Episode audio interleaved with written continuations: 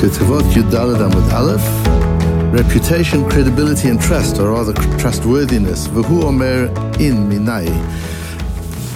If you're not in the sugya, if you haven't learned this Gemara, you might find it a little difficult. It's quite nuanced and uh, a little bit complicated, but in the process, apart from dealing with a, a, very important concept, you'll meet the most amazing people that I've spent the morning with. Um, and, and that in itself is very important. It's recognized more than ever how valuable trust is in business, in life. Uh, people have put uh, financial values to trust, the, the inefficiencies in a system where there's not trust um, the cost of corruption where there's not trust. Uh, if you think of, of, of, trust and how important it is, just uh, coming to a green light and trusting that the person at the red light is going to stop, that's trust. Without that, what would you do? Um, being able to, to get a payment from somebody, to sell somebody something and he pays you later is trust. Without trust, nothing works. Uh, so trust is one of the most one of the most valuable commodities that we have, currencies that we have, and trustworthiness is incredibly important.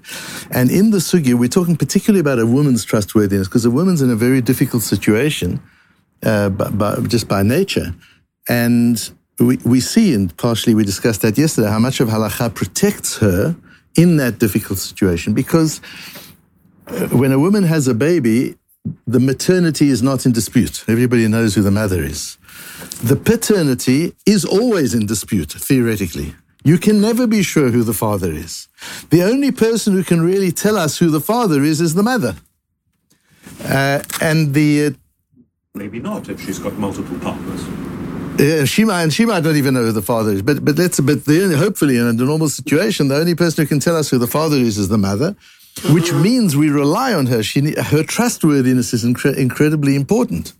When we, we talked about Yuchsin yesterday, the whole Jewish lineage, uh, all depends on on us trusting and making certain assumptions because we can't be 100% sure about paternity.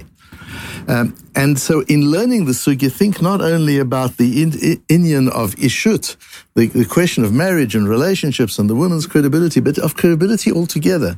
What happens when you damage reputation? How difficult it is to re- reestablish reputation. And when you've damaged reputation, you've damaged credibility. When you've damaged credibility, you've lost trust. The cost of losing trust is higher than almost anything else you could lose. We get very upset if we lose money, but money is replaceable. Uh, money comes and goes. We get very upset if we lose objects, if we lose things, but to lose trust is almost irreplaceable. And we don't place enough value in our own mind on, uh, of, on trustworthiness, how important it is to, to build and maintain trustworthiness and what, and what that's really worth. So with, with that in mind, let's look at this little sugya of Gemara. We start at the bottom of Yud Gimel on with Bet. Um, Hahu arus va'arusato da'atu lekamed Rav Yosef.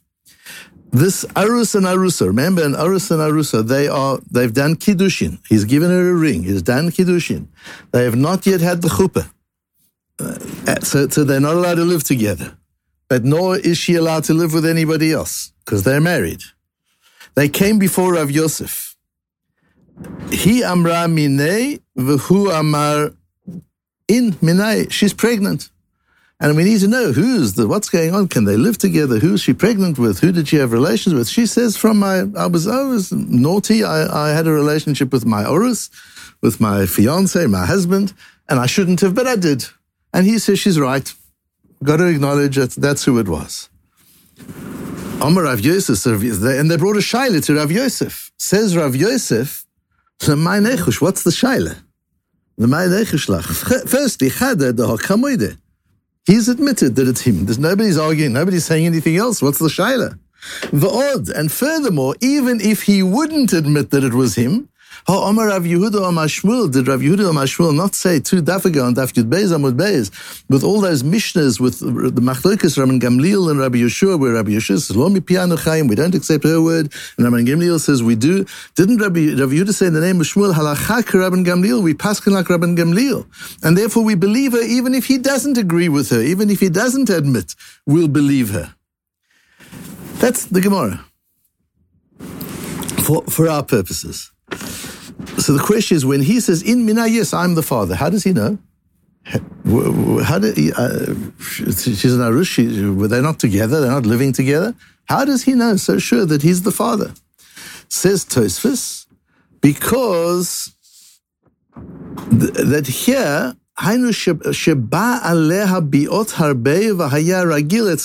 all he can say is, I assume I'm the father. We actually were very, we misbehaved badly. Not only did we have a relationship together, but we spent a fortune of time together. And we shared an apartment and we went away on vacation together. We were together a lot of the time during our betrothal period. And we must assume that if a couple are married, you assume that the relationships that this woman has is, is generally with the man who's her husband. So here too says the man, I assume we we be virtually living together. I'm uh, assuming that that I'm the father. Says Tosfos. Asks the Ri Migash. Now, the Ri Migash is one of the most important Rishonim that we have, and we have very little of him. Um, and it's an example of, of people. Uh, I was talking to my son just yesterday about the number of people who who have left legacies and who we don't even know about. I mean, who do we know about? We know about the great ones who left great works. We know about the Shulchan Aruch and the Ramah at that period of time. But what about the hundreds of other unbelievable people who didn't leave great works? We don't know about what, where does that all fit in? And so the Ri Migash is one of the most important Rishonim. Why? Because he's the link between the Rif and, and everything else. The Rif, you remember, starts in North Africa. He's a Talmud of Rabbeinu Hananel, who's the, the first of the post-Gaonim Rishonim. He's, he's a bit of a Gaon himself. So he's that beginning of the Rishonim period. The Rif studies with Rabbeinu Hananel in North Africa. With the Rif in his old age goes to Sfarad. And in Sfarad, he starts a yeshiva and spends a lot of time there and establishes a huge uh, house of learning in, in Spain, in Sfarad. One of his best Talmidim is the Ri Migash. The Raavad says in the Sefer Kabbalah, the Raavad says that the Rif wrote in his will that even in the time of Moshe Rabbeinu, there was there hasn't been a godel of the caliber of the Ri Migash. That's who this Ri Gash is, and we hardly know about him. So, so, when I was learning the Ri Gash this morning, you can imagine I'm approaching him with ratat and rada, with fear and trembling, who this Ri Gash is. And the Ri Gash is the Rebbe of the Rambam's father. And the Rambam calls him his Rebbe, although he was three years old when the Ri Gash died. So he he saw the Ri Gash, and maybe that's why he calls him his Rebbe, because that changed his life. Uh, but probably because his father transmitted verbatim the Ri Migash's Torah to the Rambam. So all that we have in the Rambam is through the learning of the Ri Migash, who is our link between the Rif and the Rambam. So he's critically important. And the Ri Migash then starts the whole school in Sfarad, which then produces the Ramban and the Rashbo and the Ra'or and the Ritvo. All these people that we're talking about all the time, they all emanate from the teachings of the Ri Migash. And, and we hardly have anything of the Ri Migash. In, in 1995, Rav Moshe Shapiro was the Rosh Yeshiva in, in, Ber, in Ber Yaakov at that time, gathered together manuscripts and quotations of the Ri Migash on Ksubis and put them together in a book. So we have a sefer on Ksubis, we have, we have the Ri Migash put together. The Shita is one of the people, we'll meet him in a moment, who also quotes the Ri Migash from time to time. The Ri Migash says, if you say Tosfos, that all the man can say when he says, in Minai, yes, this is me, that means I'm not sure it's me, but I assume it's me. Then in the next piece of the Gemara, when it, when it's when the Gemara Rav Yosef says, and furthermore, even if he doesn't admit, doesn't Rav Yehuda Mashul say the halach is like Rabban Gamliel? So what does that even if he doesn't admit mean? Admitting is maybe it's me. So what does not admitting mean? It's it's definitely not me. I know for sure it's uh, it, uh, it, it's definitely not me. Um, that would be that would be not admitting. I know for sure it's not me. Ask the Ri Migash if you say sorry. I know for sure it is me. You're right. Sure. I know. I know for sure it's me. How can you know for sure it's you? If you know for sure it's you, in any case, even if you know that for sure it's you, then Shavia Nafshe Chaticha di Yisuris is the Ri Migash. Then, then you can't live with her. Sorry, if you know for sure that it's not you, you say, I know for sure it's not me. I'm not, I mean, no doubt, this was not me. We'll see in a moment how you can be so sure. If he says that, says the Ri Gash, he can't live with her anymore. If agreeing, if minay, when he says, yes, it's me, if that means I assume it's me, then when the next piece of the Gemara went is va'od, and even if he denies it, what is he saying? He can't say maybe it's not me. He must be denying it, saying it's definitely not me.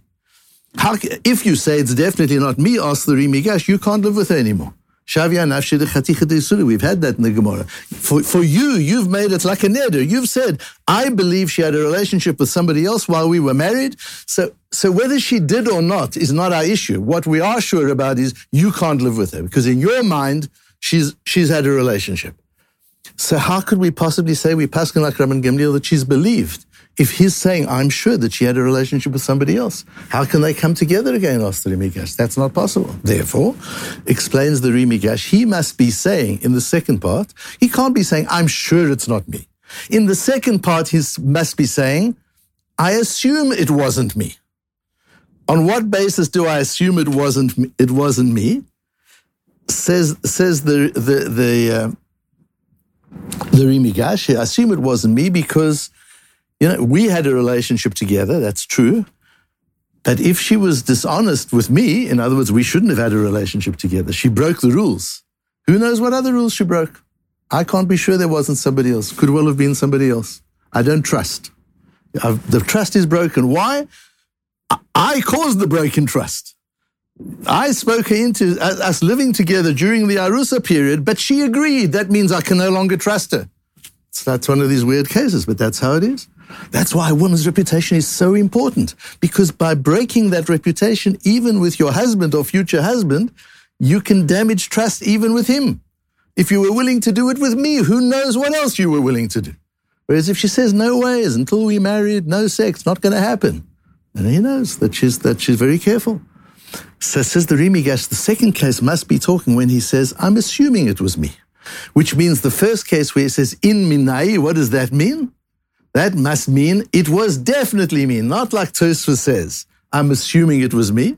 So according to the Ri Migash, we've got to switch it around say the first one, when he says in Mina, yes, it was me, he means I'm absolutely sure. How can you be absolutely sure? Says Rabbeinu Chananel, now Rabbeinu Chananel, it's all the same school of thought, is the Ri Migash's Rebbe's Rebbe. Says Rabbeinu Chananel, quoted in the Shita Mekubetzet,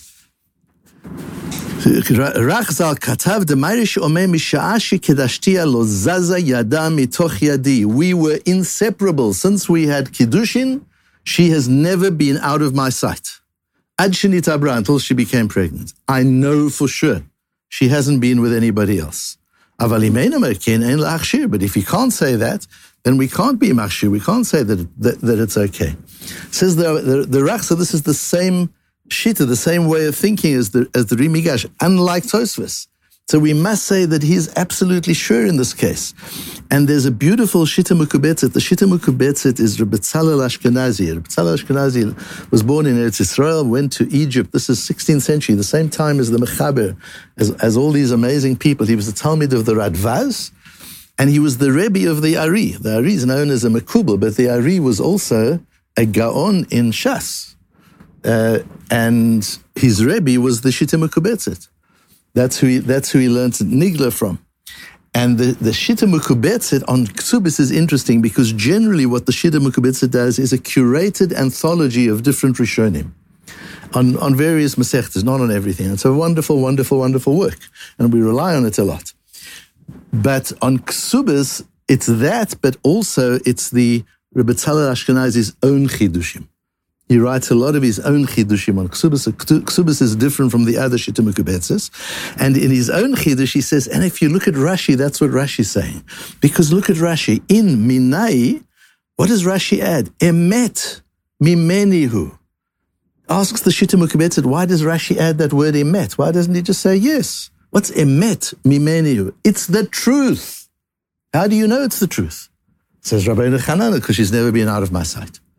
So if you learn Rashi's way and Rabbeinu Hananel's way and the Shita Mekubetzet's way and the, the Ri Migash's way, then you're learning, and Arusa and Arusa come before Rav Yosef. And they want to know that she's pregnant. He says, she says, my, my fiance is the, is the father. He says, yes, true, absolutely right. That means for sure, I know for sure that I'm the father. Asks Rav Yosef, so, so every, every, then it's clear nobody's arguing. And furthermore, even if he wouldn't be certain, but would say maybe it isn't me, we would still paskin like Rabban Gamliel because that's a bari v'shema. She says, I know for sure it's you, and he says maybe it's not. So in that kind of case, we go bari adif. We'll go with a more certain claim, and then it make then the Gemara makes sense. The important part for our purposes is the Ritvo using a phrase that the Ri Migash uses as well.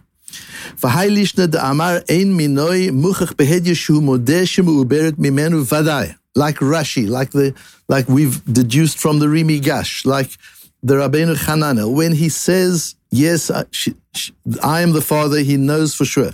As Rabbeinu Hananel says, they, she wasn't out of his sight.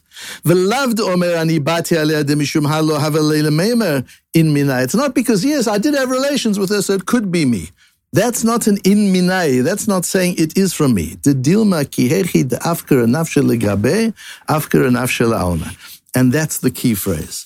Because we can always say, in the same way as she broke the rules with him, she might have broken the rules with somebody else. And it, it's just one of the flaws. Often people will try to persuade us to break a rule. Just for them, just for special relationship, you know what, break a rule. Corrupt. That's what corruption is. The problem with corruption is everybody knows if you broke the rule for me, you're breaking the rule for everybody.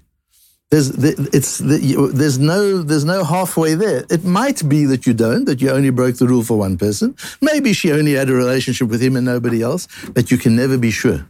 And when you can't be sure, trust is lost. Trust doesn't mean I know you're a crook. Just trust just means I don't know that you're honest.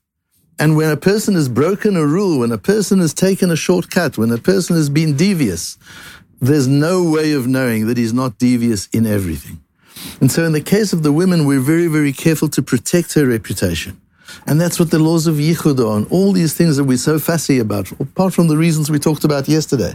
Part of it is to protect the woman's reputation, that there should be no shaila at all about where she could have been, with whom she could have been, when she could have been. Because once she loses trust, once her credibility is in doubt in any way, trust is lost. And when trust is lost, relationship is lost and intimacy is lost. Everything is lost when trust is lost.